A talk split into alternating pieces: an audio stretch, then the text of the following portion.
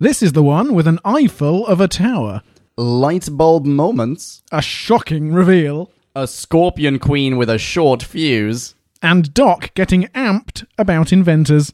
It's called Nikola Tesla's Night of Terror. Here we go!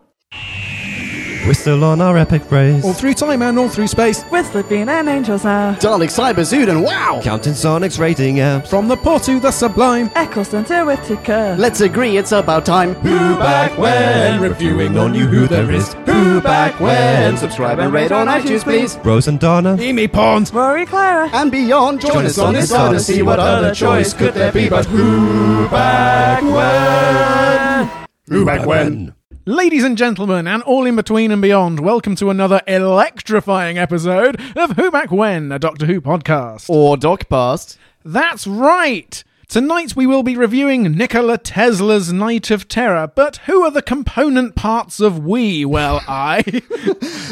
There's, there's water, there's smells of sulfur. I am Drew Backwen, and opposite me, interjecting with quips and bon mots, is seated a man who has been described as a champion, a hero, a scholar, a mensch, a gentleman, a bon vivant, a connoisseur, Sweden's third greatest export after ABBA and Lutfisk, and above all, the chap's chap, none other than Mr. Leon Ponken. Oh, wow. You can see my ego from space. Wow. Thank you for that intro. Hello, Drew. Hello, Podcast Land. I could shoot a lightning rod at that thing, and it would be inexorably drawn towards it. And who are you? Oh, I'm Drew Backwen. Right. And, and what are we talking about today? Nikola Tesla's Night of Terror. That's the High one. Level. How did you feel about it? Well, you know what? Quite positively. Okay. Yeah, yeah, yeah. I- I'm going to be surprisingly positive today. I don't feel like that's so much of a surprise. First of all, it's a sharp upturn from last week. well, certainly, yes. Oh, okay. You, you know what else? All right. So, Oh, here we the go. last time that we did a review, you brought up something that I had said in the New to Who Back When episodes. And I recall bringing up this episode, in fact, on the New to Who Back When episode. Ah, vraiment. And you know what? This is not the episode that I thought it was. Oh, Or rather, I had completely misremembered what it was. there are s- so few other Jodie ones to choose from. Which were you thinking of? I was I was conflating this with the Villa Diodati, I think. Oh, yes. yes. Mostly in terms of the ambience. So I was eff- effectively expecting a really dark and dismal uh, Vincent and the Doctor. Mm-hmm. And then instead, I got a whole bunch of CGI scorpions and that lady from the Rachnos. So uh, At least we could see the villains in this one, unlike in Vincent and the Doctor. That's true. Yeah. Uh, overall, it, th- th- this episode in many ways is utter pants, and I really enjoy it. Okay. Yeah. How do you feel about it? I feel like this episode is really, really good, but I never warmed to it. So the exact opposite of what you're describing. Hmm. That's incredible. I wonder if that means that we're both going to meet in the middle and give it the same rating. yeah, yeah. Just touch tips at the very end. Oh wow! Well, Feel- now you're speaking my language. Feel that spark between them. it's that tower. I can't get it out of my mind. but because it's alternating currents, it's fine. You can just like put your hands between the tips. Yeah. we'll just balance a light bulb there and see how bright we can make it. Oh, dude. Yeah. Let's let's get into it. Let's get into it. Okay, What's this episode about? let's find out via a B scale. let's. Time for us to synopsize. Slurpify and summarize. So take a view and grab a brew. and listen to this overview, this free for all. we like to call a bite-sized bite-sized chunk of who. Bite-sized chunk of The 13th Doctor and Fam fall through the mist of time into the domain of a chap who's absolutely obsessed with high voltage. It's only that live wire. Nikola Tesla, don't you know? And a floating sci fi orb has caught his attention, as has a band of electric zombie creatures who are out to get him. Hell's bells! It guess it's time for a very abrupt cut to a rock and roll train, where Doc gets hard as a rock. I don't know that one. At the reveal of Tesla's name, and off they pop to the Big Apple. but they're not safe in New York City because Tesla's rival Edison thinks he's got big balls and wants his dirty deeds done dirt cheap. And the electric zombie chaps are back in black. shoot to thrill, and are out to kill. then all of a sudden, a floating ship's worth of alien scorpions are bringing out the big guns and dem- demanding Tesla and Doc join them upstairs to fix their war machine. It's a long way to the top. However, and they're about to get thunderstruck. Beascow over. you are welcome. And you just. For those about to listen, we, We salute you. Well, it's all downhill from here. Um, Opening question, though. Oh, here we go. Does Nikola Tesla now have a giant functioning death ray that fully fulfills any dreams he has for it? Could zap a planet, could take down any flying machines that are about to be invented? and that are uh, coincidentally hovering right above him. Yes. Yeah, yeah, exactly that. yeah, watch out, the Wright brothers. because it's all based on his tech, right? Doc doesn't have to add any tech of her own. I feel like the TARDIS is just doing the. It's the conduit, basically. Well, it's the ionic membrane again, and it's putting the shield around. Oh yeah, no, sorry, thing. you're right. Yeah, Although, wait, she says it can't do both, so I assume it's either doing the ionic membrane make two or it's giving the necessary extra zap. they So- have to flip a switch in the TARDIS in order to fire their big gun. Yeah, so it must be supercharged by the TARDIS. Yeah, But still, did nobody else see that? Was nobody else looking up as the sky was rent asunder? Well, so there are a few things that apparently, I don't know if these were just the tabloids, the boulevard press harping on with lies about Tesla, but apparently there were a few headlines that kind of harken back to stuff that happens in this episode. Yeah. And one was that at a certain point, he did something, some experiment maybe went awry or whatever, and lots of sparks were seen. f- Flying up into the sky. Oh, wow. So there's that. And then there is also, I had no idea, uh, apparently he did claim that he heard something from Mars or he fired off a transmission to Mars. There's something about Mars. Yeah, I saw that I in didn't the know about that. Encyclopedia Britannica, no less. Oh, wow. Was this just a Tuesday afternoon? You were sitting there in your slippers, uh, flipping through the Britannica. yes, and I was like, oh, Nina, you really should read this. Oh, I should make a note of this. This will come in really handy on Who Back When. Yes, well, I've alluded to Nina Mativia, writer of this episode, which was first broadcast 19th of January 2020, directed by Nina Mansour. And yes, she found lots of historical nuggets of accuracy in there. Tesla really did arrive in America with four cents to his name. And apparently, this was off history.com. I don't know how veritable a source that is, but the $50,000 promise that Edison was supposed to have made to someone who could get his generator to work, he really did bilk Tesla out of it with the quote, You just don't get the American sense of humor. Seriously. Yes, Ed- Edison was such a dick. absolutely. What a horrible, horrible man. Mm-hmm. But you know what? This episode has also taught me really lovable. Nina Mativier has also worked on other Doctor Who episodes. She was a script editor on two episodes on It Takes You Away and The Woman Who Fell to Earth. Oh, really? Two of the better episodes of Series 11. Yeah, and also like given that it's the first one of the Chibbers era, that's a massive responsibility. Yeah, she has well earned a promotion to regular episode writer. Yeah. Oh, that's the dream, isn't it? Yeah. Didn't write any episodes after this, No, but doesn't matter. It was hard to get an elbow in with Chibbers just hogging the whole of Flux and all the specials afterwards. Absolutely. Yeah. I'm sure RTD has her somewhere in the back of his address book. I I certainly hope so because well done, and Nina. Yeah. Maybe. Maybe. Hmm. Yeah, yeah. we'll get to it. We'll get to it. It's so complex. Okay. Do you want another question? Go for it. Shall we? Shall I? Shall I pong your ping? Please. What is the official explanation for all of the dead people in Edison's lab, Oh, right. or the dead guy in Tesla's lab, for that matter? but Edison, science is a risky business. When you said, "Do you think that Tesla now has?" I figured, you know how you could finish this sentence? You could say, Tesla has something on Edison that can shut his operation down. Oh, right. Because every time that Edison goes, oh yeah, well, uh, Tesla's technology is completely unsafe, and you know, you don't know what happens, then Tesla just goes, yeah, and how are Bill, Bob, Jimmy, and uh, Ed who work in your office? Oh yeah, that's right, they're all dead. Yeah, and if Edison tries to come back with, but your guys all died as well, Tesla can be like, everybody saw them walking around yesterday after right. the hour you claim that they had been killed. that's right, with healthy red eyes. yeah. because I've been trying to develop a new camera and the red eye is incredibly bad.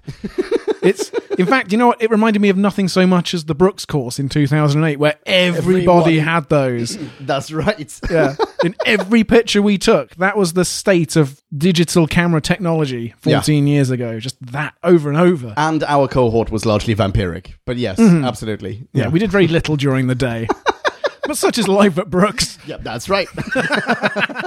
Excellent student year. All right, ping my pong. Well, I would like to bring up in relation to some of the body count what perhaps knocked me off course from really enjoying this episode. Oh, Because I think it's a fundamental error to have someone die in Tesla's care or laboratory or whatever. And they treat it as such a minor thing with such callousness. Like, oh, this guy's dead. Miss Skerritt says, oh dear, with exactly that amount of emotion and compassion. Yeah. And I found myself instantly not liking them as much as the episode clearly wanted me to. It set itself at a disadvantage and it had to make up all of that ground. Yeah, Tesla, who's meant to have a huge heart, he's more concerned with finding an alibi. He's more concerned with, like, oh, actually, this didn't happen because I fucked up. This happened because someone stole my kits. I don't Like, think Yeah, someone died, dude. I don't think he even cares about his position vis-a-vis the legal system.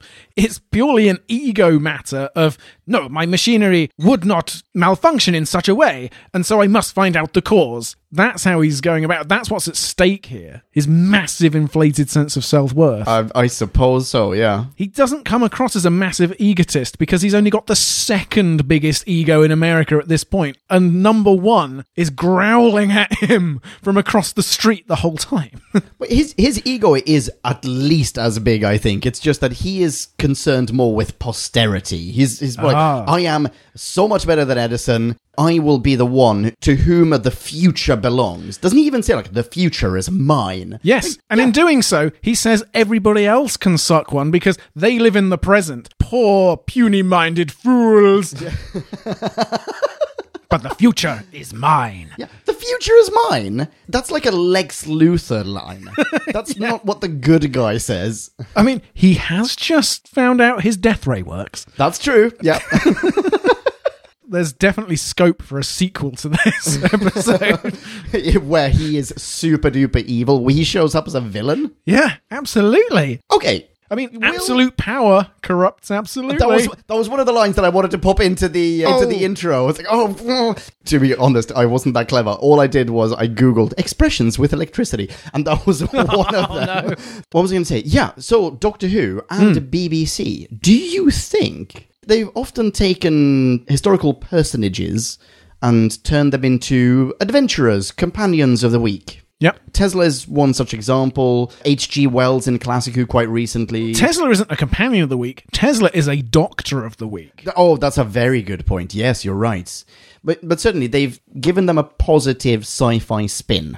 Yes. Do you think that it's within the Beeb's purview to Shit on Edison this much? Well, no. Well, okay. Do you think that the Beeb could, for example, take Tesla, turn him into some sort of gigantic megalomaniac villain Right. who kills thousands of people, and then at the end of that episode, wipe everyone's memory and plonk him back in history? And we now look back at Tesla as that. Oh yeah, I mean he was, you know, fairly benevolent and forward thinking. We don't look back at him thinking, "Oh yeah, he committed genocide and he destroyed the moon and then we were forced to build a new one and yada yada yada." Do you think the Beeb could do something like that? It's an interesting question because it will forever remain hypothetical. Well, okay, follow-up question. Who would be a good candidate? This has nothing to do with this episode, but who would be a good candidate for that and what would they do? Okay, so Here we go. I feel like if the BBC is going to do this, it would have to be some white dude from history. Okay. Someone who hasn't suffered by being revisionized, that's not a word, yet. Because if you take a historically underrepresented region of the world and their personages, uh, you know, uh, someone who's black, a, a woman or something, and make them evil, then you're punching down. Yeah. So So- you shouldn't do that. I So get to that. do this, y- you have to punch up. Who who could they do it to? A- A monarch is unsafe ground. well, the Beeb would never do that. Oh, maybe a different country's monarch. Yeah, sure. Okay, okay. Hmm. We had Napoleon in Doctor Who, and if not, why not? Wait, have we had Napoleon? Have we not had Napoleon? RTD, if you're listening. What? What a massive oversight! Even Bill and Ted had Napoleon. What a five foot nothing oversight. No, he was actually taller than that, but yes. That's a redonkulous. Yeah. Uh, oh, yeah. Okay. Great. But Napoleon isn't necessarily regarded as No. the nice guy from from this side of the channel. No, that's true. He'd be more likely to be rehabilitated in a way. yeah, that's true. But okay, but fine. Take Napoleon, and in addition to being Napoleon, he also at a certain point was just he was killing and fucking all over the place. like that dude was a massive asshole, and he sided with the. si- No, wait, this doesn't work. No, we need someone else. Come on, dude.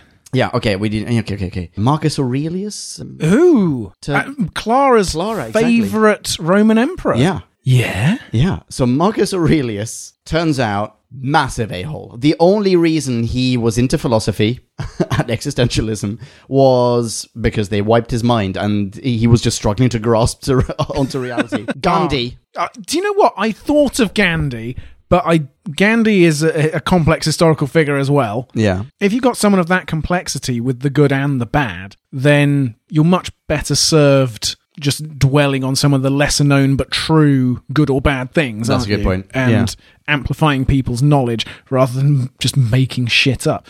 I think you'd have to go back a long way in that case. So are we maybe further than Marcus Aurelius, like like Plato or Socrates or Aristotle? There's definitely room for larking around in ancient Greece. We've done it in Rome already. Yeah. With Pompeii, so go back to Greece. Yeah, Greece. Sure, absolutely. Why not? You know what's just dawned on me? we are treading ever further away from this episode. Let's get back yeah. on track. Uh, Right, right, sure. I don't know whose ping or pong it is. Well, should we talk more about Tesla? Yeah. The Doctor of the Week. Absolutely. What did you think about Mr. Tesla? My first reaction was that wow, he looks like Tesla. Right. That is tremendous casting. Even more so than David Bowie. You know what? Yeah. Better accent than David Bowie as well. Yeah, I, I'd still prefer David Bowie. Oh, but- really? Well, yeah, just because it's Bowie. oh, I rewatched The Prestige and yeah, I did my homework. yeah. Wait, in anticipation of this Yeah, episode, I rewatched it on like Wednesday. that's pretty solid. Well yeah. done. I liked it way more than I did the first time as well. It's such a good Ladies and film. gentlemen, and all in between me on Watch the Prestige. Oh, absolutely. yeah. Yeah. What's his name? Goran Goran Visnich. Visnich. A, a really good actor. Did he look kind of familiar? He did look super familiar, but just to say, he is a fantastic actor. He had, he, even though the character of Tesla, as we just discussed, maybe wasn't quite as likable as maybe the production team intended for him to be on a few occasions, he is so spot on and enjoyable on screen. The best scene, obviously, I think, being when he's suddenly relating to Doc, and Doc is relating to him, and he's just so childishly fascinated with the fact that he's finally encountered another Gallifreyan. I mean, another inventor. right. and it's, I really enjoy his portrayal of Tesla. Yeah. He does look familiar. Give me a hint. We, it, Podcast Land, before we pressed record, I was like, I absolutely recognize this dude. Look him up on IMDb, but only give me a hint. And You've now- just said his the show that he's famous for. Well, oh, wait. You said- What? What? he said, I looked him up. L er? Spell er. Yes, now. E R E R E R. Who I? E Ooh, I! Who I? ER! That's absolutely. That is where I recognize him from. But I feel like he's been in something more recent as well that I've seen. But yes, you're absolutely right. Holy shit!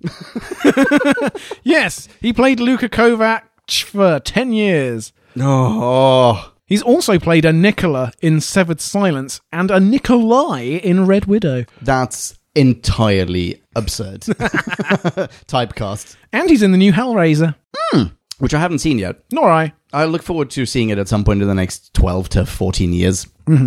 Now, I also liked I don't know. Did I like him or did I like the position he was given in the show and recognize it as indicating someone whom I should like? I don't know why I'm having this difficulty. Maybe I lost a lot of goodwill with Orphan 55, honestly, and, and Doctor Who has to earn it back a bit. And I'm trying not to hold it against the show, but I don't know. For some reason, maybe it's because Van Gogh also had that same prominence Yeah. and we have the Skithera, and they are the Rachnos Mark II. And the whole point of the Skithera is that they steal stuff, and everything in this episode is also stolen from previous Doctor Who episodes, thereby undercutting its own moral. that might be something to do with it, Yeah. Okay. I see where you're getting at. but that's got nothing to do with Goran Visnich himself. I did like him. I do you know what? I did watch it twice, even though I keep saying I'm going to stop watching them twice. I watched it twice to see if I could be fair to him. All right. Sure. And I liked like pretty much every scene he was in, but maybe he just couldn't bring that much that was new to the role. I don't know. I think he is good, but the role is not nuanced. And also, the role doesn't do all the things that you kind of expect it to do. Okay. He is an inventor. Do you feel that he invents enough stuff during the course of this episode? He invents a way of reading the orb of Thalassa, whatever it's called. Wait, how does he do that? All he does is like he plugs it in. He does plug it in, but plugging it in was a very new concept back then. Okay, that's true. Yes, that is true. You know what? You're right. I- I'd totally forgotten about the the orb bit. The oh, is it radar? I have a concept of that as well. I, I what I Oh yes, I call it my exploring ray. What I feel the thing about his inventions here is that he's he's he's basically a failed inventor, which is not entirely untrue. He's an unsuccessful inventor. And the way that he is brought into the story is that Doc is the one who always goes, actually, here's some cool tech. Oh, you you invented these things, but you don't know what they are. Here's some cool ways in which to use some some of your tech and some of my tech and some of my knowledge. And he is fascinated by this, and his his open eyes. That's really what sig- signifies him as an inventor. Yes. But what we don't have is him and Yaz. They go off on a solo adventure or a duo ad- adventure. And Yaz doesn't know as much about science as he does. What we don't get is him MacGyvering his way or their way out of a room, which is kind of what I expected to see. I expected there to be, frankly, more electricity in this one. Like- Right. Like, at some point, surely someone's going to get electrocuted, as in that should be the weapon. And it shouldn't be because Doc makes it happen. It should be because he makes it happen. He is integral to it happening. He is the one who unfolds his blueprints and basically goes 95% of the way to making this happen. But then the doc is allowed to steal the cherry off the top and claim all the credit, just like Edison. Tesla slaved away Yeah. over a resolution and then in swoops Doc. You're so right. I had not thought about that, but you're so right. Oh, man. So that's Tesla. Yeah. How do you feel about Edison? Do you know whom Thomas Edison has portrayed here made me think of more than anyone? Ironically, somewhat. Oh. Elon Musk. oh, yeah, that's true. Obviously, that came to mind as well. Yeah. From the Encyclopedia Britannica entry on Thomas Edison. In temperament, he was an uninhibited egotist, at once a tyrant to his employees and their most entertaining companion, so that there was never a dull moment with him. He was charismatic and courted publicity, but he had difficulty socializing and neglected his family. Where is the lie? Yeah, which entry in the Britannica were you reading? That was Edison. There's also the part where he talks about, yes, you're you're an inventor, but I have the money and I make it happen. You you have dreams and I make those dreams a reality. I'm paraphrasing, but there was something to that effect. that was it. That Which was is very exactly much it. a, a Musk thing of I've got shit tons of money. You got some cool ideas. I'm going to buy them. Yeah. Anyone can have ideas. I make them happen. Yeah, that's exactly. Yeah. That was SpaceX. That was Tesla. That was all of it. There is a Musk reference in this. Is there? Yeah, there's that weird It's so weird to me that no one knows who Tesla is except for Doc. None of the companions do anyway. Yeah, that's my that's yeah, sorry. That, Yeah. That's who I'm who I'm referring to. But there's one point I think it's Ryan who says, "Do you mean the guy with the cars?" Just something like that. It's like, "All right, cool." So there's a Musk reference and Musk's cars obviously are a Tesla reference, so I that that's fine. I'm literally only signposting it. There's nothing else to it. However, I am genuinely flabbergasted that no one knows about Tesla. Surely everyone knows about Tesla. Yeah. Why doesn't Ryan go? You mean the guy with the coils or uh, whatever else? Oh, You- Tesla coil, of course. Yeah. You mean the guy who invented all those weapons that are used in Command and Conquer? Y- you know- That it's exactly what Ryan would be doing. He was buggering off in the Ghost Monument to play with a big gun. yes, exactly. That is exactly what he would have been doing growing up. Yeah. Or are we just old? No. No. Maybe Ryan's for yourself. dad would have played it with him as a young boy before he ran away. Yeah, it's very possible. Yeah. There's a few more historical facts of Tesla and Edison clashing, Mm-hmm. which are fun. Hmm. In 1917, Nikola Tesla won the American Institute of Electrical Engineers' highest honor, What was it? the Edison Medal. Oh, what dicks. I mean, oh, that's horrible. that is, it's just so mean. Oh, wow. Is, is it an honor or a punishment? Either way, ouch. Uh, oh, and by the way, let's retroactively give Gandhi the Jeff Bezos Award for altruism. Oh, that's. w- eh, Talk about kicking a man when he's down. Yeah. And the other thing I wanted to mention was the current wars, the ACDC business. Yeah. Tesla was a pivotal figure in the development of AC, but actually it was George Westinghouse in reality who fought a lot of the vitriol and the stunts and the bad publicity in the press. Doesn't get a mention here because that would be to overcomplicate things. But there was this other guy who actually was sparring with Edison for a decade or so. Not even familiar with him, Yeah. to be honest. No idea. Yeah, he was the one who, perhaps in a slightly more Edisonian role, took Tesla's patents and made it into the basis of our, you know, modern day electrical lives. Right, okay. Yeah, George Westinghouse, look him up. Uh, I shall. Let me just reach for the Britannica.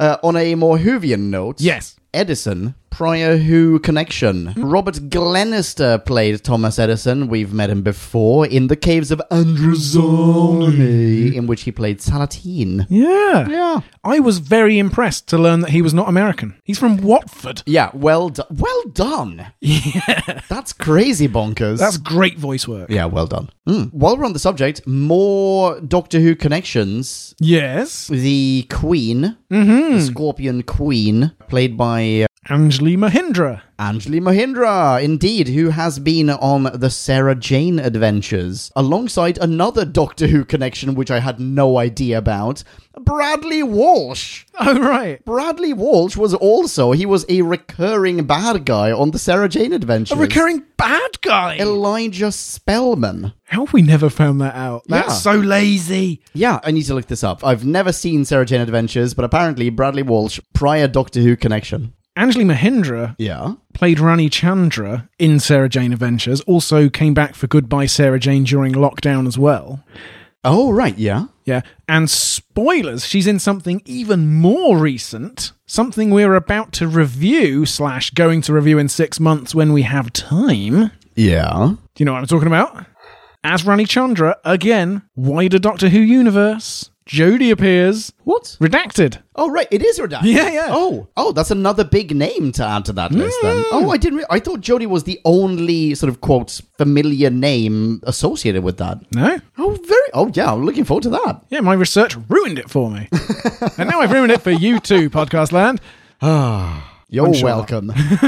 I've got more questions. If you got more questions, Let's have some questions. Let's actually talk about this show. Okay, right. Segueing on from Edison, uh, still touching upon Edison though. Why does Doc take the Silurian gun to him? Well, Ryan is the one who opens his jacket and is like, I bet you want a piece of this, don't you? And that's the way they get into his office. I guess because otherwise he just wouldn't have been dissuaded from grandstanding in front of his building saying, Look at my name up there. I'm the big cheese. I love speaking out here. T R U M. Yeah, yeah. I love to blow my own Edison. With a special invention I patented. God, he'd sell billions. The incredible self-sucking machine. yeah. Okay, that is a solid answer. I've been put in my place. Uh, Ah. Pong me, ping me. Okay. We've already mentioned ACDC. Yes. I would like you, if you can, to rewrite for former script editor Nina Mativier Goodness, all right. the clunkiest line in the series to date. Oh, well, oh, what is it? It's Graham saying, Oi, ACDC, you two might be the greatest minds of the age, but is there any chance you can. Gotta look down, take a breath, this line is so long. Stop squabbling while we try and save the planet. it's supposed to be a quick little jibe, and it stops the episode dead, and everybody's looking at their watches. Yeah, right. I'm going to hang on. Nina, here's what you want to do. Do exactly what I did earlier this evening. You Google ACDC songs. Oi, ACDC, can you be a little less static, yeah, perfect. or your currents will have nowhere left to earth? oh, you lost me. You lost me. You Yeah. had it. You were there. You were right there, and it went so well, and then you just lost me. I'm so sorry. Well, Nina, I- do you see? You You're just, you gonna- gotta go for short as possible. All right, ACDC, you're going to blow a fuse if you keep going. I know I'm not really up. uh, I'm losing the accent as well. I never had it to begin with. All right, ACDC. No, shit. No, wh- what just just go for the humor.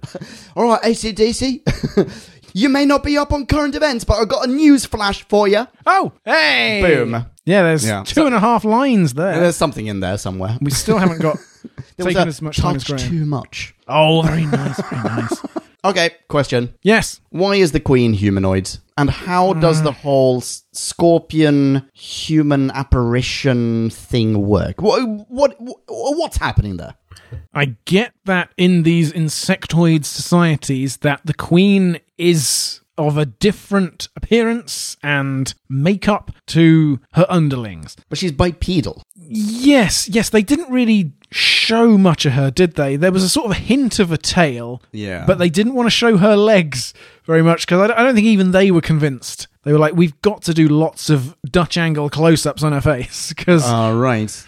Do you think that they originally envisioned something like the Rachnos? Because the Rachnos is such an imposing and impressive costume slash prop. Do you think they maybe wanted to do something scorpion like for the Queen here, but then just didn't for whatever reason? if we're looking for potential reasons, perhaps the final showdown between her and the Doc would have been made much more unwieldy by the need to get all these claws and this great long body in the way. They wouldn't have been able to face off quite so neatly. But wh- okay, so how does this how does this work? Is this just Yeah. a hologram? Are they like Raxacorica falapatorius into a humanoid shell? Uh, Is is it like a Men in Black bad guy kind of situation where an insectoid is inside? A, you know what I mean? Vincent D'Onofrio inside the human skin. Yeah, yeah, yeah. What is it? Because occasionally the tail shows up, which hints at a much bigger creature than a simple biped. Yeah, that's true. She is actually smaller than everyone. than everyone else. yeah. Also, she just walks along the ground. Wouldn't- it- it- all the other ones are just like scorpions walking on the ceiling. well, they're the same duplicated model thousands of times over. Yeah, that's so true. Yes.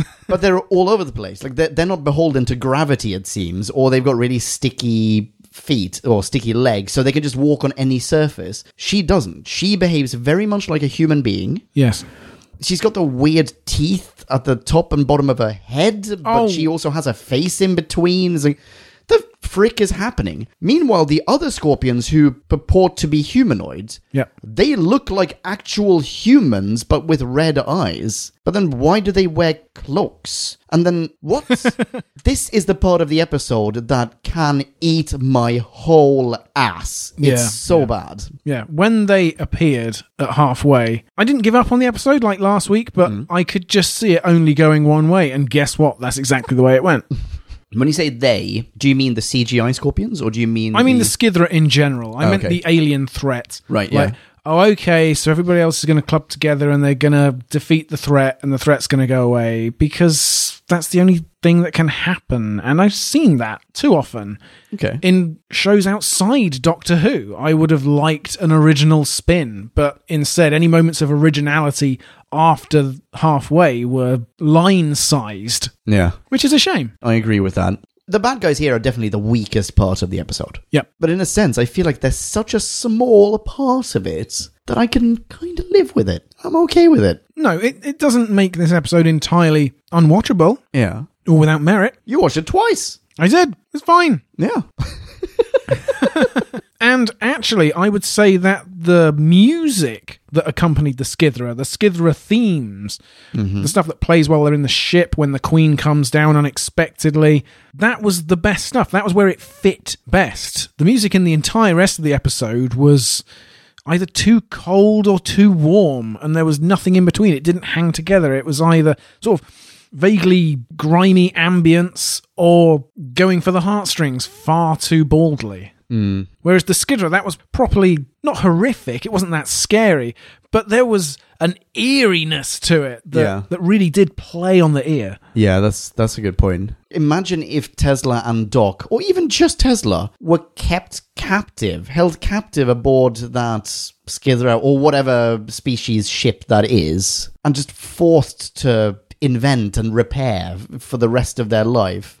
That's that's really sinister. There's something incredibly dark about that. And you can you can imagine Tesla going like, you know what, this is actually cool. I can learn quite a lot from this. But then eventually he has to help them conquer some world or whatever. He realizes whenever I go to the bathroom, there are going to be like 74 scorpion eyes staring at me.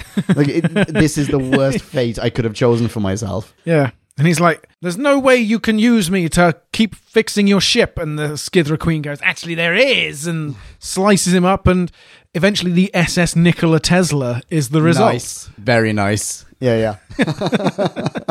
That'd be great, actually. I did actually, I just, I'm going to contradict what I said a minute ago. Oh yeah. I liked his reaction to them saying, We want Tesla. And he's like, No, you can't put this on me. He's got this massive ego, but he does have a very human reaction. Like, No, it, it can't just be me. I need a minute. I need to go out. And that felt very natural.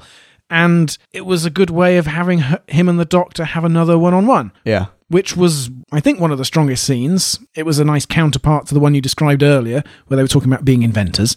Yeah. It's also a great example of something Orphan 55 didn't have, which was a moment to breathe and actually feel the weight of what was happening through Tesla and just in the rhythm of the episode. Yeah, I agree. I totally agree with you. The, another counterpart to that scene has just dawned on me, by the way.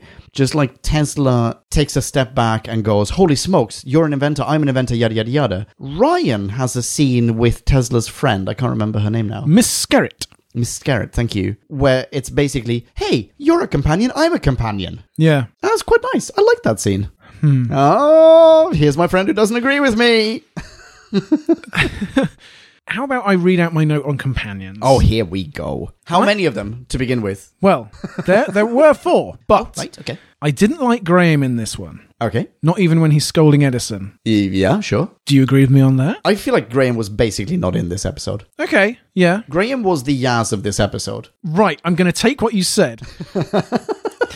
okay, we've established that Graham is a Yaz. I think Ryan did a straight up Yaz. Oh, Because Yaz was with Tesla, Ryan was left to fulfill the Yaz role.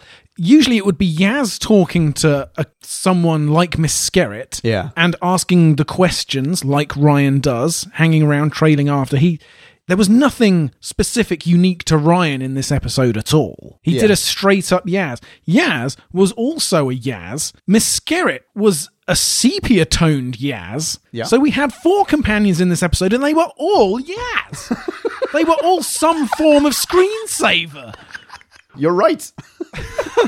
that notwithstanding, I Right. like that scene with Ryan. Okay. Ryan is entirely superfluous here, as is Graham, absolutely. As is, at any given point in time in the Chibbers era, two thirds of the companions. Of course. Absolutely. You just need the one. You don't need three. You need one, or you need to learn how to write an episode that accommodates three companions, and no one to date seems to have learned that. In this one, not even Yaz gets to do a full companion's worth of work, because in addition to the companion, you have Tesla and you have Miss Skerritt. Mm-hmm. But yeah. A- anyway, yeah. Graham on the train. How annoying was Graham on the train? By the way, let's put a pin in the train because fuck you, train. How annoying was Graham on that train? He's like basically reading the newspaper, super blase, because he needs to do something with his hands, because otherwise Yeah. he's just standing there being Ryan. Yeah. Oh, wow. This is some real identity. So confusion. Ryan is Yaz, Graham is Ryan, Okay. and Yaz is Graham. Oh. Maybe. Have they literally just Donna musical chairs kind of situation. I think there's just that little to them. Graham mentions a depot. So that is the one link to Graham's established backstory. Yeah. which was uh, endearing but dumb. And it went on way too long again. Did you chuckle at a single thing Graham said in this episode? I don't think so, no. That has to be rare, right? Oh. Yeah. Yeah. Yeah. That's saying something. Dude, the man was in Sarah Jane Adventures for crying out loud. He's practically royalty. Yeah, oh, like the Skithra Queen. yes! That's your whole point. Right, okay. But yes, Nina and her, I assume, again this week, four further script editors Uh-huh. didn't come up with one single good Graham line between them. Graham scolded Edison properly, like proper. Graham became the doctor for a while, Yeah, without the uh, foresight or the intellect. or the authority. Yeah. Yeah, Mm, Just the judgment. absolutely. Yeah, you're right. You're right. Train. Train. Oh, fuck that train. Okay. Uh, okay, first off, here, let's run through this doorway. Cut two. We're on a train. Smash cut. That is. uh, ser- Surely, surely someone had written a sequence in between those two. And th- that is now. That never got produced. That never got filmed. Or if it got filmed, it got cut. Whatever. Surely there was something connecting the power plant, whatever it is, the waterfall generator thingy, Yes. to the train. Why are the compa- why are the, why is the fam on that train? How did Doc and Tesla get on the train? Yeah. Did Doc say, "Hey fam, wait for me on that train. I'll meet you there." Apparently, yes. The doctor has done the standard American calculation of if a train leaves Buffalo at 60 kilometers an hour, Yeah, and you have a, a TARDIS, but we're gonna conveniently forget about that for a little bit now because where's the TARDIS in this equation? Oh, good point. Yeah. At some point later on, the TARDIS arrives, but I guess the TARDIS is on autopilot and the Doc just goes beep boop beep. and it just appears. Dumb.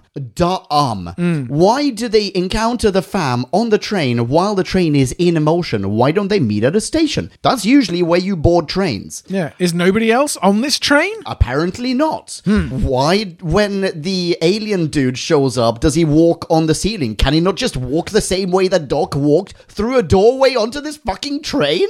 I'm getting really angry now. Well, this Doc- train, man. They they do come through the door initially, but then Doc is holding the next door shut, and so then it has to resort to the roof. Oh, okay. Well, thank goodness that it's not really a gigantic monster scorpion that could just walk through a wall Yeah, or blast through a wall with the electricity, which or makes fire the, a laser. well, which makes the gun it's holding kind of redundant. I was That's a thinking. Hmm. very good point. Very good point. Yeah. Fuck that train. Um, why does it have a Silurian gun? Oh, because the Skithera have picked up stuff from everywhere. They have a Venusian ship and Oh, that's a what it was, yeah. Kendovian warp drive. But a so Silurian gun. Silurians are from Earth. Yes. So did they go underground at some point? Encounter Silurians, steal one of their guns. The Silurians are asleep underground, most of them. Has this gun been kicking around for 65 million years? Did the Venusians encounter the Silurians and have one of their guns lying around? Like, th- there's there's a massive story behind almost every single poor choice in this episode that we are not told. Mm, but which is quite a bit more interesting. Yeah. Potentially, anyway. And I would like to start that with chapter one, how we got on this effing train. How Yeah. did they? I hate that train. Yeah. It, it proceeds very. In a very formulaic fashion, the whole separate the carriage and it goes off behind. I can't remember where I've seen that. It's just baked into the cultural subconscious because it's I feel like just actually quite everywhere, a few right? films where that happens. But also, while she does that, the, the chap can't hit her with the laser. Yeah, It'd be exact, really good- the exact coupling that she was wrestling with a minute ago. Yeah. Yeah. Uh, Also, I'm assuming it's actually not that easy to just lift one of those things while the train is in motion. Surely the carriage that he is on, the carriage behind you, is pulling on the metal thing that you're trying to dislodge. I think there'd be some kind of resistance. in- Yeah, like a few hundred tons worth of resistance. Yeah. Doc has been doing some reps. How is she able to do that? Well, the number of times she has to do the the move with the Sonic, her triceps. Sonic it. Hitherto in the series, she's sonicked every single thing. Sonic it. The one time it makes sense. Yeah. Oh dear. Yeah. I would suggest that perhaps because you have the standard hopping between carriages and running along the roof thing, that going through a, a station, first of all, you have to find a location and shoot somewhere or recreate it on a soundstage, whatever. Book King's Cross for the day, I don't know. Lots of expense Cheap, very there cheap, very cheap. and it would equally be formulaic. It's just too long to be doing the same old thing, right? They drew the line there. They were like, this one thing, the audience can take it for granted. Okay, they went from somewhere, they found a station, they got on the train, whatever. do, do you know what the easier thing to do would be, though? No. To just go cut to New York. Just say, well, here are my friends, by the way. Oh, hi. Maybe they go to New York in the TARDIS, but regardless, they just go, right, let's go to New York, have a nice bit of B roll that just shows the New York panorama, but it's aged, you know? And then they're in New York. Yeah. And you earlier asked, why do they need the gun to, or why do they show Edison the gun? Yeah. they could very easily have just changed it slightly. Edison hasn't seen his agent, George Dunkley or whatever his name is, for a few days. And they come with ask to ask him about it, but he reveals that he doesn't know where he is, and then they pretend they have information on George, and that's how they get into his office. Yeah, Ryan opens his coat and it's just like George's head is hanging in, in there. It's like, yeah, I guess you have no answers about this one, mate. and Edison just goes, yeah, yeah, come in, let's continue this conversation offline. But- But the gun situation with Edison, Doc thinks that Edison has employed like assassins or spies or whatever Yeah. and furnished them with a Silurian gun. And doesn't she or maybe Ryan just like flop the gun on or the rifle on his desk? Yeah. What? yeah, don't. That's a really bad idea, man. Yeah, this is your leverage. Yeah. Also, you don't trust this guy, hand him a weapon. So could I go back a few minutes Please. to Ryan and Miss Skerritt? I made a note that rather than in that scene just have Ryan merely talking about how great and life changing Doc is, and by extension Tesla is for Miss Skerritt, and the whole thing is over in two lines. Yeah. I feel like what any other era of the show would have done, definitely Moffat, probably RTD, dare I say, with more of an eye to the series' overall arc than the script editors are giving evidence of right now, they would dig a little into the complexity of the relationship. It wouldn't just be a wholly good thing, there would be tensions there.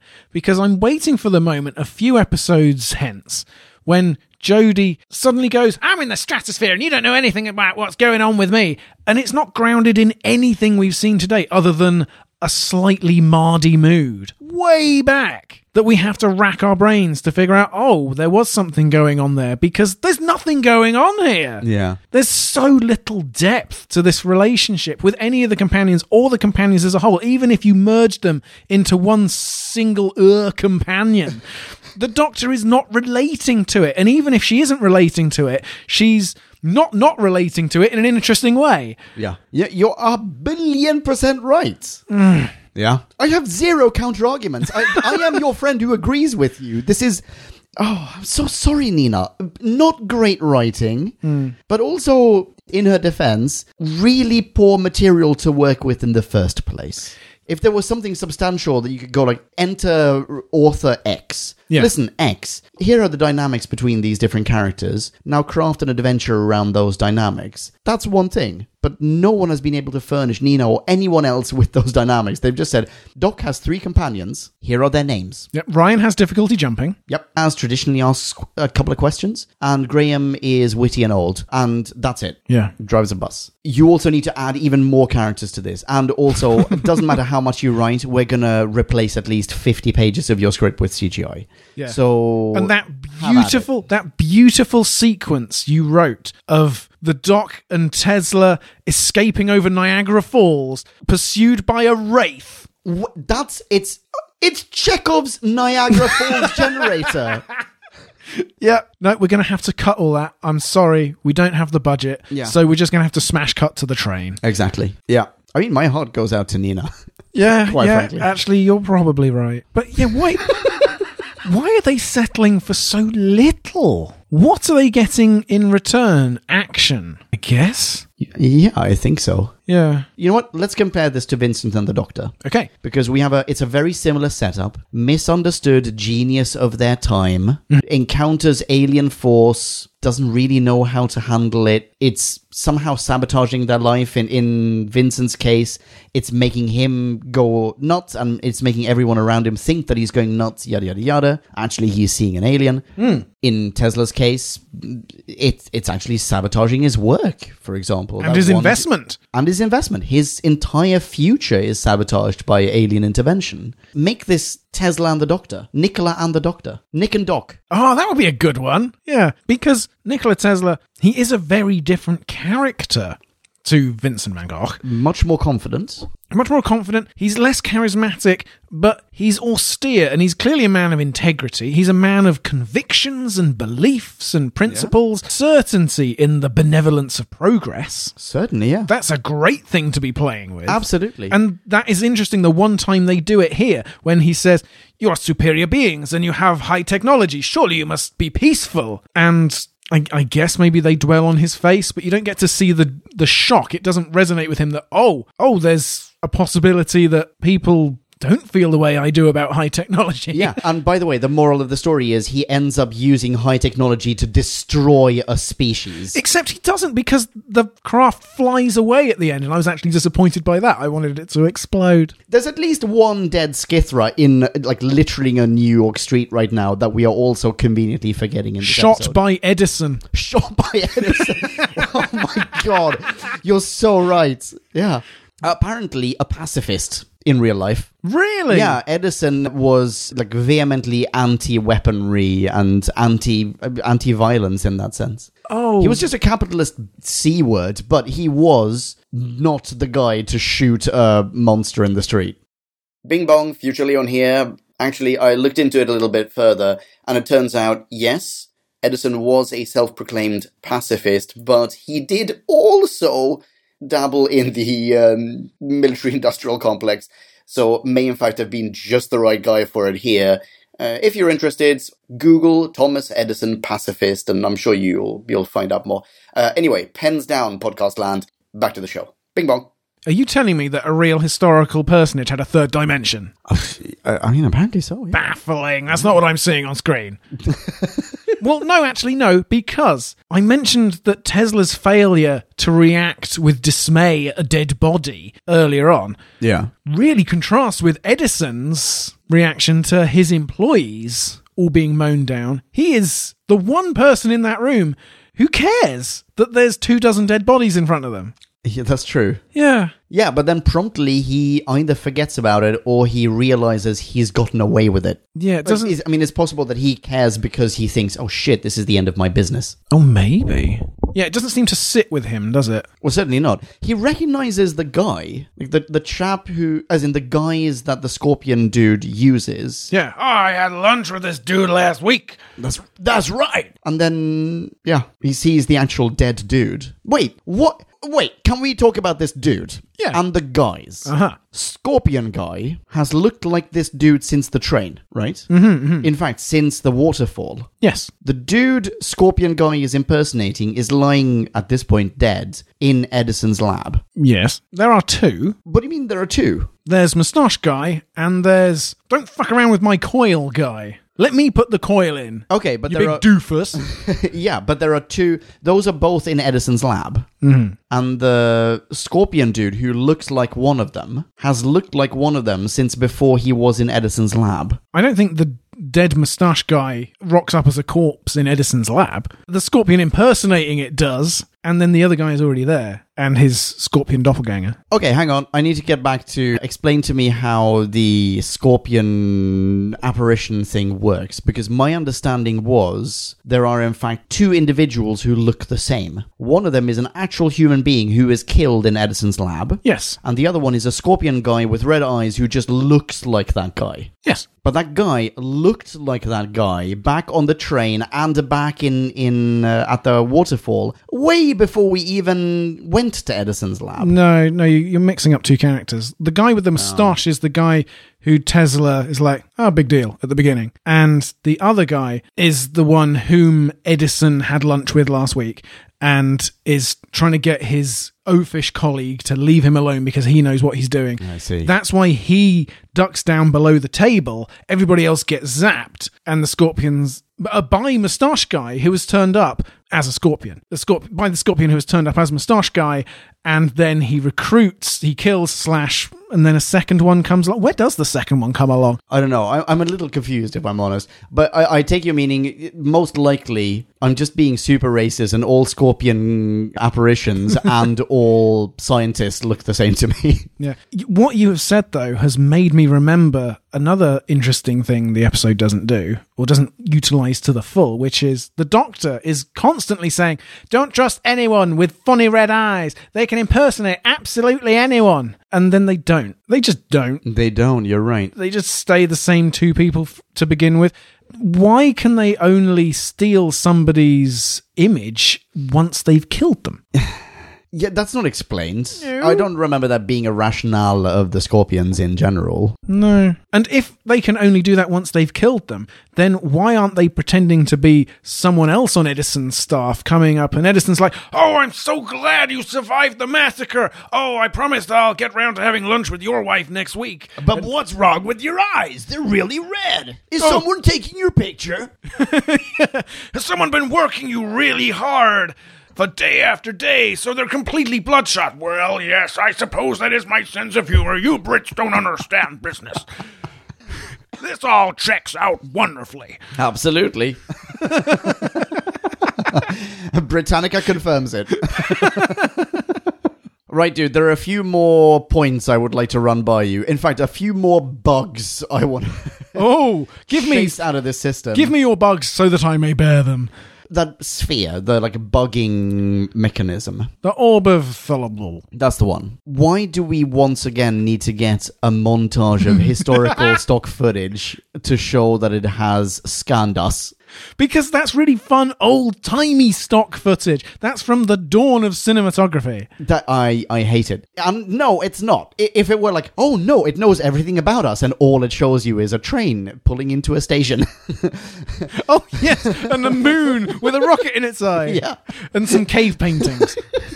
then that would be like, all right, I'm on board. I get the joke, BBC. I get it. I like it. But here it's done so seriously. It is the equivalent of Orphan 55 of I'm reading this drag's mind and all I see is stock footage of nuclear testing facilities and and a fox decomposing. Like it, it's, it's yeah. exactly that. and it's been done to death so many times. The Dalek in Resolution plugged itself into the back black archive. Immediately saw all of recorded history. Yeah. Just leave it alone. Exactly. It didn't work in Fifth Element. It doesn't work here. Oh, something else from Orphan 55 that came back. oh yes, here we go. Edison says This box has taken us halfway across New York. And then, once he's run around with Yaz around a corner, there is a handy tunnel to the next location in the wall, and within seconds, they're where they need to be. Yeah, you're right. You're right. Stop it! that doesn't seem like Nina. That seems like the writers' room or Chibbers, given that Yeah. it is something that i i this episode has in common with a non-Nina episode. Yeah, Oh. it's her script editing cohort from whom well, Exactly. she she flew like a swan, and they kept shooting her down to earth. Mm. Got any more bugs? yeah. Okay. Here we go. We get yet another species that's amazing and ancient and unknown Yeah. that the Doctor has heard of that we have never ever heard of before, but it just conveniently fills one teeny tiny little plot element. Yeah, and all it provides is a scanning device. That's all. Yeah. We did not need it. Yeah, the ancient races have been sullied once again. I mean, it's a bottomless well, but the more you go to it, the more you turn it oily with your own grubby fingers, keep reaching in. Yeah. Yeah. Exactly. Yeah. So, while we're talking about script editors and how bad they are, Here we go. I would like to suggest a couple of lines that I think maybe would have made me like Nikola Tesla a little more. Oh, let's hear it. I have a theory, which is that part of why this episode didn't fully engage me was we never saw Nikola Tesla really inhabiting his world. We saw his places of work, and we saw the crowd ranged against him as some of the barriers he had to overcome. but I didn't really get a sense of like the man's life. Now it is likely he spent all of his time shuttling from one laboratory to another. So have a companion ask him a question. Everybody's Yaz this week, so it could be any one of them. Yeah. Don't you ever go home, Mr. Tesla? And give him a couple of extra lines like, This is my home. This is what I live for every moment of every day. Even when I sleep, my mind is running ahead of me into the new day, into the future. And the second I awake, I must return to my endeavors to keep pace with it. I like it. Yeah. Yeah. That also would help cement something else which bugs me in this, and that is that the the three labs that we see are wholly interchangeable. There's nothing that signifies, oh, this is what I do at the uh, waterfall, and this is what I do in New York, and this is what I do in goodness knows where. There's no difference between them. It's just like three rooms. Yeah. With some vaguely fin de siècle steampunkery. Yeah, and we don't really need. The, the problem is that the fact that they are separate rooms, even though they don't play separate roles, means that we are forced to endure traveling between them. And we didn't need to. Set this in one lab. Yeah. Keep this by the waterfall. We can have that wonderful scene that you alluded to earlier where they go over the fall. We don't have to use a train. We don't need a train. We, we don't really need New York, even. Or if you want to involve Edison, then I guess only set this in New York. But regardless, you don't need three spots. There's a handy tunnel from New York to The waterfall. Wardenclyffe. Yeah. So that's essentially one extended location. Yeah. But you're right. So if we were to learn more about how Tesla feels about these various locations, or this location, if we limit it to just the one, that gives that location a bit of meaning. It anchors it in his life, and that is missing. It's the equivalent of. d- ha- have you seen? Have you seen The Devil's Advocate? with Keanu Reeves. Oh, many years ago. Oh, where does he sleep? Who says he sleeps? Where does he fuck? Everywhere. That's what we're missing. That's what we're missing. we need a scene where Doc goes, I don't see a bed in this lab. Does he ever rest between, you know, projects? Who says he rests? Where does he wank? Everywhere. Yeah, exactly. Yeah, and then you just have uh, cut to like awkwardly, slowly pan to to Tesla, just like fondling a coil, surrounded by sparks. Like, it- it- While Miss Skerritt looks on hungrily. and Edison's taking notes. Like you, you, you need, you, you're absolutely right. You need something that anchors these locations in his life, and that explains what he does when he isn't working. Yeah, and even if he is working every moment of every day, just have him say it. Because he's that's the something- quintessential inventor. Yeah, that's something we got in Vincent and the Doctor. We got a sense of yes, he is an artist, and we are familiar with him because of his art. But principally, he is a human being with a rich interior emotional life, and that's what we're focusing on here. Tesla, we're familiar with him. Everyone except for the companions in this episode are familiar is familiar with uh, Nikola Tesla Yeah. as an inventor, as an incredibly open-minded chap who just was sort of living at least a century ahead of his time. But that's not what this episode is about. That's just what he does. Those are his actions in this episode. What this episode should be about is about his rich interior life, and that's how we learn something new about him. And the lack of that is why, when he almost collides with Miss Skerritt at the end, and they have a slight moment of awkwardness and recognition of, oh, any closer, and we might have to admit feelings for each other. Yeah. I don't see that as two human beings interacting. I see that as archetypes. I see that as a doctor and his companion going through the motions. Yeah, you're right. You're this doctor and these companions. This is not like you. You don't i- surely you don't see this as oh this is like Matt Smith and either one of his companions. Th- This is I could see David Tennant leaning back from Rose, being like, "Oh, no, mustn't give her any ideas." Oh, okay. All right. Yeah. No. Okay. I'll. I'll. I'll. I'll take that. That's a good point. Yeah. Hmm. Right. All right. Okay. One final ping. One final pong. Okay. Okay. Final ping from me. Yep. That that came up. This is m- m- really just a case of me admitting my own ignorance or realizing too late that I've been ignorant. In the beginning of this episode, we get to see, I think, in Tesla's lab, a Faraday cage in the background Okay. and I wrote down Chekhov's Faraday cage. And then about halfway through this episode, we still haven't seen a Faraday cage, and I go, "Oh yeah, we should save that for the Faraday episode." That's good. yeah, it's, it's just a ping about how dumb I am, so I'm sorry. I remember going to some august institution in London, Ooh, I. and this was part of a school trip somewhere. M- Maybe it was a museum or something. But I think it may have been, I don't know, I don't think it was the Royal Society or the Royal Academy or anything like that. But somebody with a position came out and was asking us questions about figures from the history of science. Right. And we didn't know anything. And he was shocked. He was appalled. He was like, oh, the standard of education these days. And we were just like, well, sorry, sir, we're just urchins following the curriculum. But my point is that there are so many Faraday, Yeah. Newton, Yeah. Newton's contemporaries. Like, Is there a Newton episode? I feel like there ought to be. yeah, Galileo. Uh, Have we had any of these in Doctor Who? And if not, why not? I don't. Galileo, I'm not 100% sure. What about Da Vinci? We've had Da Vinci. We've had Da right? Vinci, yeah, Oh, we've had good. Da Vinci. I should think so. what about definitely- Copernicus? I don't think so. There's loads. There's so many. yes. Come on, Doctor Who. Yeah. And Napoleon. Yes, indeed. and Socrates. So great. Okay, I've only got one final pong. I really expected Tesla to confront Edison about the $50,000 he'd been swindled out of oh, yeah. because the exact same sum of money is mentioned twice. Edison cheated Tesla out of it, and it's the very size of investment Tesla needs, so he says, to get Wardenclyffe properly up and running. And I was waiting for the whole of the rest of the episode for that obvious connection to be made while they're constantly meeting. That is such a good point. Yeah. Yeah. I mean, they almost end end up as th- they're not friends, but it's like a Nick Nolte Eddie Murphy relationship in Forty Eight Hours. Yes. it's like, it's like a Yes. we don't really like each other, but you know what? Dang it, if we don't get along. Yeah. Didn't we have some fun along the way? yeah, exactly. Didn't we have some fun, Tesla, you old bastard?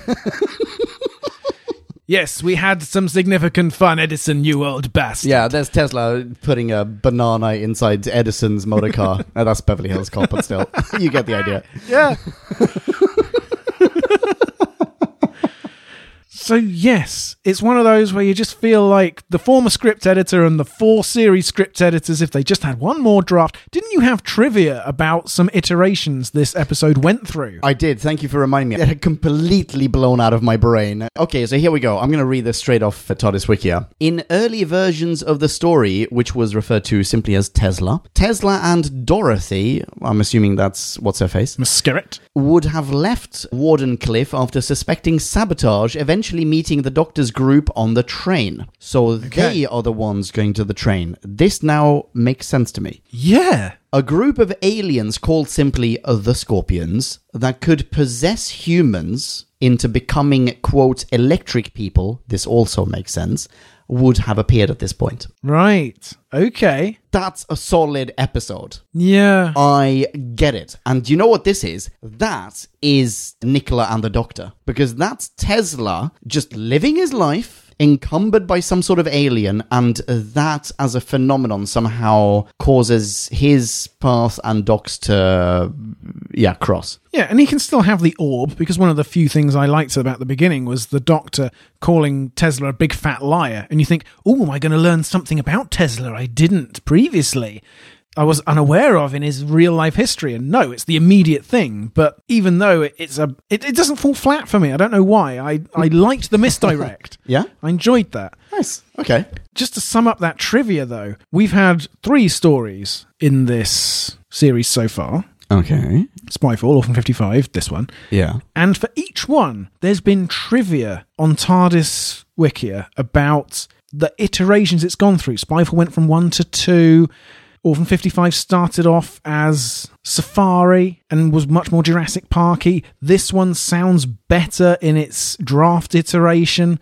So these episodes are being ruined by committee, aren't Yeah. they? And a committee in which every member of the committee is chosen by a committee, like I said however many months ago. Yeah, that's a very interesting observation. So the thing is, when we do the when Jim and I do the classic Who reviews, we very often encounter trivia similar to this. Okay. where uh, TARDIS Wiki or Wikipedia or whatever, IMDb will say, oh, in a prior iteration of the script, actually this was happening or that what- was happening. And it always sounds like a very different episode. But in those classic Who serials, when we see trivia like that, almost always is the final product also perfectly functioning in its own right. I mean, I really, th- this is such a bummer because I really enjoyed this episode, man. That is such a sad moment on which to end. Wait, okay, we can say more things. We can say more things. We can say more things. Okay, okay, okay. What Okay, we go- got, what we got. Can I give you another piece of trivia? Yes. I'll read this straight off uh, Todd's wiki. This isn't necessarily going to be an upper, but it will be a slight mindbender. A recorded but unused scene showed the Scythra attacking Dorothy, rendering her unconscious until Edison realizes that only one of Tesla's prototype inventions could restart her heart. Ooh. Is that not actually absolutely lovely? Yes, because then Edison has to admit the old bastard was onto something. Yeah. And the fact that it restarts her heart as well, I mean, it's very stereotypical, but I can imagine that scene, the resulting scene, had it been included here, must have been so heartfelt, and it absolutely must lead to the moral of the story. Like, it, it that leads to 48 hours later, Nick Nolte and Eddie Murphy are back again because they can't get enough of each other. Yeah, and Tesla is so grateful to Edison for saving Dorothy Skerritt's life. Exactly. And also, it cuts to the heart of the ACDC wars, which was they were constantly, the DC camp were constantly accusing the AC lot of it being incredibly dangerous and going to be electrocuting anyone who put it in their home. And here, not only is it safe, it saves someone's life. You know, it's a beautiful inversion. It's yeah, it's stunning. It's a stunning piece of writing and of character arcing. Mm-hmm. Unused, unused. I thought also something they could have added in was when the Queen says, Give us Tesla, couldn't they have all bargained with, Would you settle for Edison? and how would he react to that? Because he, his ego would say, Why, yes, I'm, I'm twice the man Tesla is. I'll get your ship flying to the end of the universe. That's such a good idea. that is a great idea. Post credit sequence, they've now left Earth, they're flying away. Like, Tesla's basically hot wired their spaceship, they're flying away. Edison is aboard. Edison's aboard and he's doing his best, and the thing just explodes in midair as it tries to go into hyperdrive. Just- I'll put this engine together. Why, it can't be too difficult for a man of my intellect. Okay, unbridled positive. Go for it. the Skithera Queen's teeth. I found them mesmerizing. The work Really? they did on them, the the way they sort of made two out of everyone. Oh. I hadn't seen that. It was really detailed tooth work. right, I- hang on. I'm Google image searching it because I want to see those teeth. Oof, my loof, that is arousing. Yeah, you're right. Every tooth has been, at least the front teeth have been split in, yeah, uh, cleft in twine. Indeed, really striking. Yeah, they look like candy corn. Right. So, dude. Oh, okay. I'm just gonna okay, this is the final, final last one. Last one. Last Oh, one. Unfortunately, it's a bit negative. All right. Skerrit, sepia companion, sepia, sepia screensaver, just leaves with bye. they exchange their final functionalities, and she, then she goes bye, Bye. and they give Tesla his little pep talk, and then everybody nods, and he just walks off, and the doctor's like, "Shall we?" and it's like, Yeah. Uh, isn't that also super weird? Isn't that mega, mega weird? Because, sorry, again, I'm going to do the Vincent and the Doctor com- uh, comparison. So, in Vincent and the Doctor, Vincent, misunderstood in his time, is shown a glimpse of his future, is brought back to his own time, and left with a sense of, I guess, optimism, idealism. And then Yeah. when they have separated, Doc goes, unfortunately, he's only appreciated after his death. Here, it's like, Tesla, you're amazing. I know, I'm amazing. Tesla, you're going to do great things. I know, I'm going to do great things. Bye, bye. Tesla walks away. Doc goes, yeah, that guy is fucked. Let's go. "Done all we can." By which I mean, I didn't even try. I want to avoid another trial of a Time Lord. Oh, Shall we rate this? yeah, let's. And now it is time to rate this. Did we love or hate this? Bing bong, bing bong, hey, la la la la la la. Ratings. Okay, podcast land. Once again, I have been tardy of finger, so I will be going first. Heard that before. This episode is like going to a fish and chip shop, starving for a feast, because when you turned up last week, the people behind the counter just kept pelting you with mushy peas.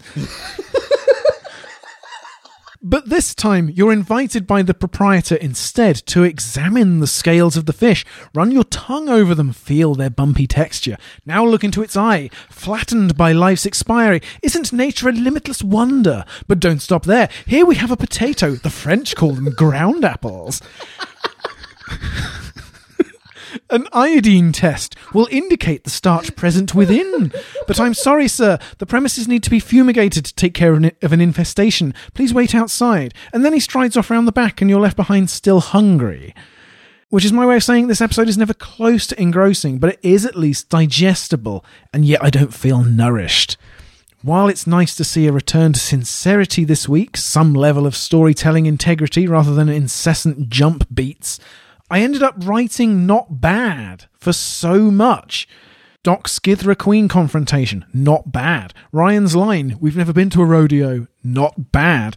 But these aren't all-time classics. What a this low is bar. this is what I could salvage. However, Goran Visnjic and Robert Glenister, they are beyond reproach. They did great jobs with or despite the script they were given. Really good performances, guests of the week, doctors of the week, turn of the century, Mr. Big Bats of the week. Jodie was decent too. She was a worthy scene partner in every tete a tete. There was some good acting there. However, there was also just an oil spill of companions swilling about their feet, doing nothing, just getting things stuck in there. What's the thing that kills Tasha Yar in Star Trek Oh, TNG? the oil spill monster. Yeah, yeah, that. They're that, essentially.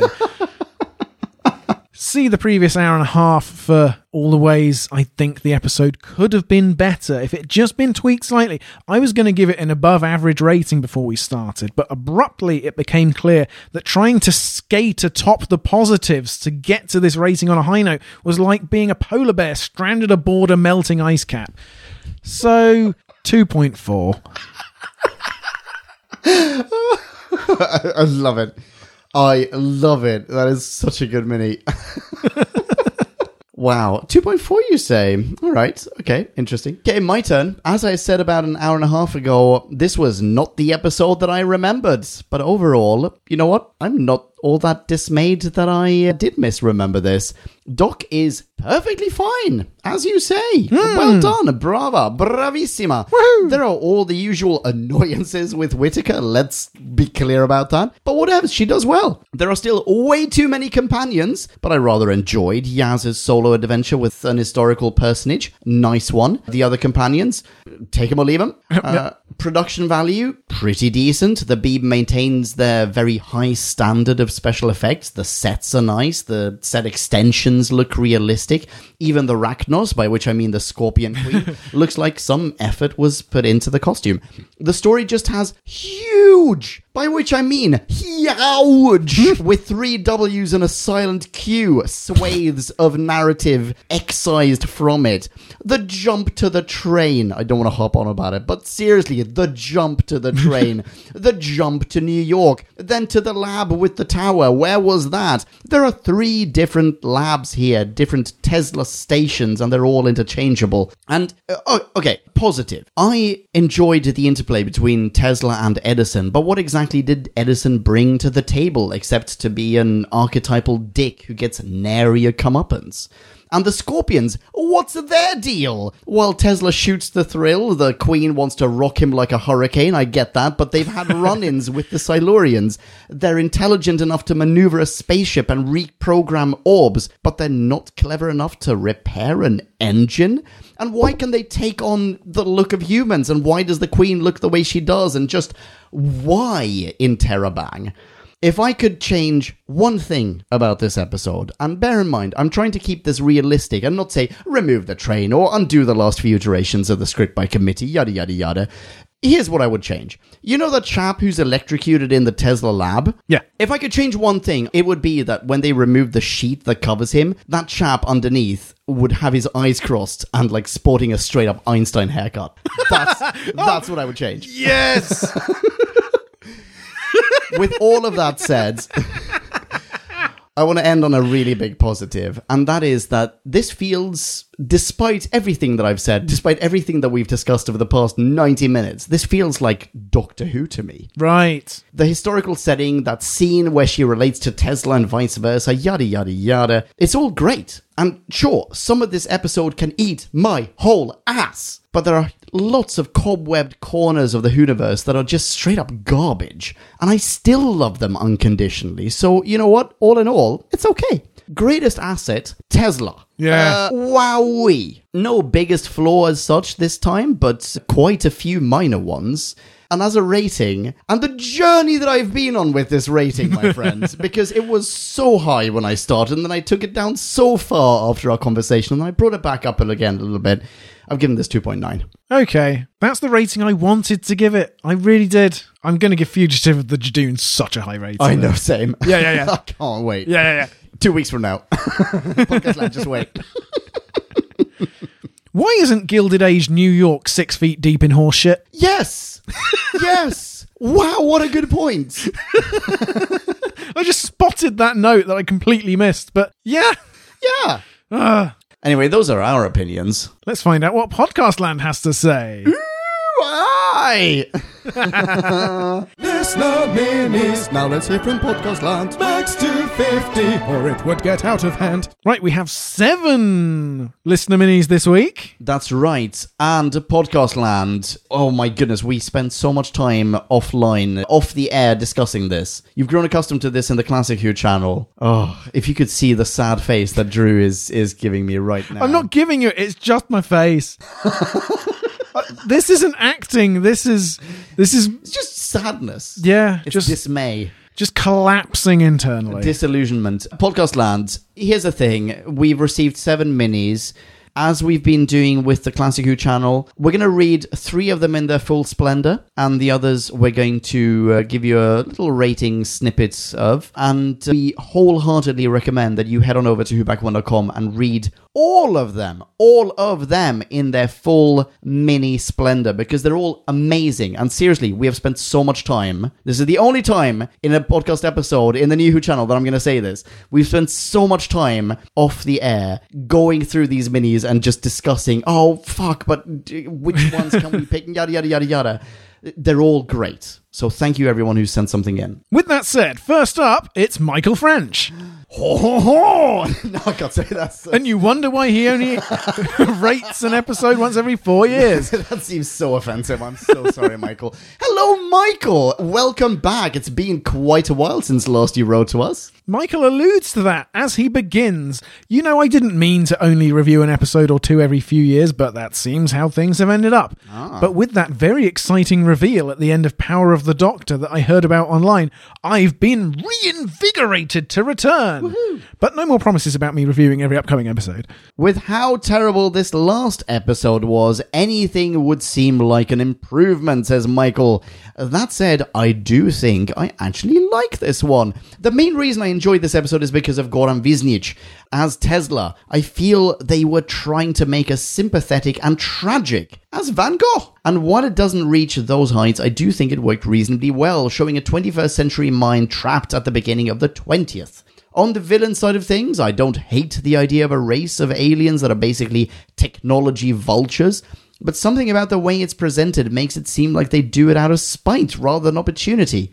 I don't know, maybe that's just me. Also, I feel the makeup on Queen Skithra may have been reused, altered from the Arachnos Empress design from the Runaway Bride episode. Yeah, definitely. Certainly conceptually. And overall, Michael gives this a 2.9 flying green orbs out of 5. Thank you very much, Michael. Yes, and welcome back, and congratulations on your reinvigoration. Mm. Who's next? Why, next up it's Tracy from America. Hello, Tracy. Hi, Tracy. Tracy starts. Okay, jumping right in, let's go over what made this one great. Okay. The guest stars are fantastic. Yep. They totally steal the show. Yep, yep. Check. I fully believe the dynamic between Tesla and Edison. Both characters have nice depth. Edison is portrayed as something of a jerk, yet this is balanced by the moment he is genuinely shaken having witnessed the death of his workers. Mm-hmm. Tesla is played as combination dreamer, creator, visionary, and I always love it when a guest character is able to connect with the Doctor on a level that her regular companions cannot. Every iteration of the Doctor includes an element of loneliness, making such a connection that much more special. and making her connection with Yaz towards the end of her run that much more fake. Sorry, it just became clear to me. It had to be said. Yaz, you're the best ever. I've I, of all the people I've met, you're right up there. Wh- Why doesn't Doc go? I'm sorry, uh, Tracy. We'll get back to you, Minnie, in a second. Why doesn't Doc go? Uh, Yaz, you're great. Okay, ho- whatever you were saying, hold that thought. I'm gonna go and find Tesla. he really got me. He was so right. I couldn't agree more. Speaking of the Doctor, Doc once again gets her hands dirty building something. Should we dub her the MacGyver Doctor? Not the first mention of him in this episode. Oh. or does she give more of a steampunk vibe? For this episode, the Doctor's morality tends very classically towards protecting the innocent and meting out justice on those who refuse to step back from violence. The Doctor's remarks also give us a subtle parallel between the Scythera Queen and Edison, both of them stealing ideas with little regard to the way it might harm others. Very nice observation. Tracy goes on. The episode title had me puzzled until I realized it was how Edison would opportunistically spin the night's events when asked the next day. AC, a threat to safety. Nikola Tesla's night of terror. Beware. I loved the way he just so easily and fluently whipped up the hysteria on the streets. Yeah. Yaz was doing her trying to help thing, and he was just like, Nope, you gotta go with fear. That's a lovely bit of Yaz acting, by the way, where Yaz realizes, you know what, the outcome is still positive. We are saving lives, we're getting people off the streets. But she realizes that in doing so, she is still kicking Tesla while he's down. It's a nice bit of writing and a nice bit of acting. Yeah, there there are nice, poignant moments in this episode Yeah. of Tesla's deep sadness and tragedy. Too often, though, you just cut to another action thing going on. Yeah. Or to a fucking train. yeah. Okay, right. Cutting to Tracy's last paragraph. Even with the regular companions fading to forgettable, I can't find much bad to say here. Well, aren't you lucky we were here to help? You know what? If I were to recommend someone watch their first episode of Doctor Who, says Tracy, and it had to be Whittaker, Tracy thinks Tracy might go with this episode. Interesting. It features historical time travel, aliens. Yeah. It's engaging, and you get some fundamental aspects of who the Doctor is. Yeah. Tracy, have you heard New to Who back when? and Tracy gives this a rating of mouse using a mouse to play Minesweeper. Di- You know, I thought I could out Tracy Tracy with my extended metaphor. I just can't get close. No, no. I've no idea what's going on there. no, Tracy plays by Highlander rules. There can be only one. Very nice mini Tracy. Wonderful, in fact. People who are not Tracy can follow Tracy on Twitter, I believe, Drew. Where can they go? At cut me up north. That's Fountain Tracy. Backwards, almost. Thanks, Tracy. Who's next? Why, next up, it's hey, Max Morena. Maxwell Begins. This episode is one of my favourites from Series 12. I just love how the Doctor runs into Tesla. It's just something new and refreshing. Classic train jumping and suddenly a train. Where did the train come from? I know. Due to the amount of time I had, I had to speed up the episode by 1.75 speed. So speedy talking, bit slow around the 10 minute mark, but still somehow on my good list. Just casually mentions the Sonic is made out of spoons. Thanks for the reminder. I'm sure we all forgot. I did once forget. Yeah, i- same here. And you know what? I think that's a nice callback. I Yeah. think that's quite quite sweet. Yeah. Maxwell continues the possessed dude slash projected dead guy villain scorpion thing kind of looks like the Booth dudes from Eleven season five episode The Beast Below. I do like the scorpion creatures. I do like the teleporter that needs to recharge. I- It's a cool concept. Yeah, I agree. I do like the save the world plan using the tower fun idea. Also, Yaz's outfit with those pants is amazing. Side point, the TARDIS lit up blue is something I want more of. Conclusion, excellent. No bad points this time. Okay, now go back and watch it at one time speed. but before I shit on your life, Maxwell gives this episode a 4.6 out of 5 awesome adventures with the 13th Doctor that have come to an end. Wow. 4.6. Holy smokes, Maxwell, you have a huge heart. Yep. Warden Cliff cock tower sized. People who are not Maxwell Rayner, shame on you! But fret not, you can experience the next best thing. Head on over to Twitter while that's still a thing and follow Maxwell online. He can be found at the true Misty. Except No Substitutes. Thanks, Maxwell. Right, Rudy and Cheesecakes Podcast Land. That said, we've now read the three in their full splendor, henceforth snippets. With that, who's next, Drew? It's GP Haynes. What up, JP? I said G, you say P, G. Rating 4.2 Tesla experiments. Is that how this part works? No. Oh, Hello, GP. 4.2 from GP. GP can be found at Finding G Spots on Instagram and YouTube. All in one word for your convenience. just for. Who's next? That's right. Just for who gives this. Ooh, just for who gives this 4.3 out of 5.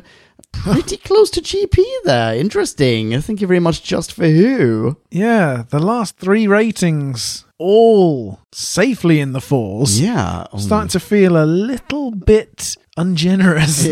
yeah, we are definitely in the minority. Well, thank you very much, Just for Who. Who's next, Drew? Next up, it's Michael Ridgway. Ridgway. Hello, Michael. Love you, Michael. What does Michael give this? Michael gives this 3.5 out of 5 Eddington employees not going home for supper. Yeah, yeah. I bet you that's a reference to a bunch of dead dudes.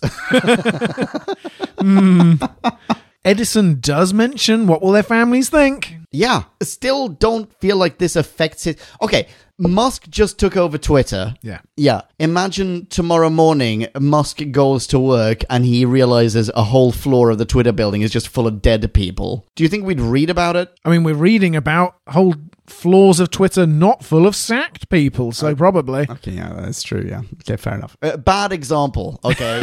Was it? People who are not Michael Ridgway can find Michael on Twitter. Where should they go, Drew? He's at bad. Underscore. Movie. Underscore. Club. No more underscores. Thank you very much, Michael. Ew. So big. Who's next? Last up, it's Kieran Evans. What up, Kieran? Hello. And Kieran gives this a rating of a bit dull but decent 3.0 out of 5. So, how does Edison explain the room full of dead workers? Hey, Kieran, have you met Michael? Yeah, very nice. Holy smokes. Yeah, you're not kidding, Drew. Our ratings, maybe our hearts aren't big enough. Well, like I said, I was vexed and I was troubled as I was watching it by my heart not reacting the way I knew it should. I think this episode was perhaps a scorpion dressed up as a human Doctor Who Mm-hmm. episode. And I, I don't know, something about its eyes just didn't look right to me.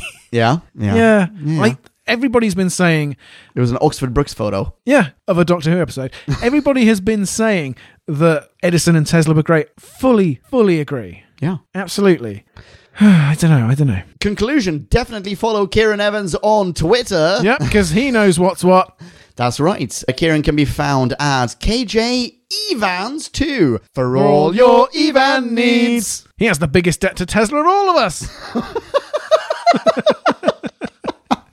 Yeah, thank you everyone who sent something in for this. And Podcast Land, please do head on over to whobackwhen.com, read all of these minis, including the ones we just sped through in their full splendor. Okay, so that's it for this episode of Doctor Who. But this is not the end of Doctor Who, Thank goodness. nor the episode of Who Back When. Thank double goodness. Sweet Christmas. What's coming up next? Well, that's an excellent question. Next up, we've got a classic Who episode, namely of a Mind Warp. Let's, do the Mind Warp again. It is part two of Trial of a Time Lord. It is amazing. It's just Colin Baker to the left and the Bella to the right. All right. Put your hands on your hips, Perry. What's next? I in the- don't know what you're talking about. It's my best parry. That's excellent, Perry. Thanks. Big finish, if you're listening. Yeah. What's next in the new channel, Drew? Why, it's Fugitive of the Jadoon. What? yes. the very same. I cannot wait for that. This Yeah. is going to be insanely good. Yep, I've taken to not watching the next time on Zon Doctor Who. But this one I watched, and boy, I am ready. Yeah, ditto. Same. Absolutely. That's classic and new. We're going to do an Audio Who review at some point, right? Yeah, it'd be rude not to keep up with Anjali Mahindra. Absolutely. Hmm? Yeah. And in the bonus channel, well, it's getting close to Christmas. I guess there'll be some festive bloopers, maybe. Certainly. There won't be Yeah, any strange readings, but 2023, definitely. yeah. Uh, watch this space. Yeah. Yeah.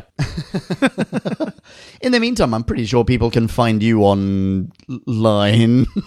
yes, for keep- now, yeah. for the moment, I'm I'm, not sure still about on the pretty Twitter sure. at Yeah. Drew Back When. That is some excellent branding. And for my part, it's possible that Elon Musk's utter insanity has given me the perfect excuse to to force a rebrand. No. But it, we'll see. I mean, People just got used to it. They just learned how to spell it. that's right. They've had nine years. Eh, eh, you can still say hi to me on Twitter as of this recording. I'm at Ponken, P O N K E N. But you know what? I disagree with that MFR, and I don't know how long I'll stick around. So we'll see. Mm-hmm. Yeah. TBC. Okay, so that's it. Thank you so much for listening. You have been a lovely audience and indeed entire podcast land. Catch you on the flip side and bye bye. Rock on, podcast land. Be rad and excellent to each other. Thanks for listening. Ciao, ciao. Kablamo! Did you enjoy the show? Then please do what the cosmos compels you to and spread the gospel of who back when. Tell your friends. I've got no friends. No problemo, tell some strangers. Hey.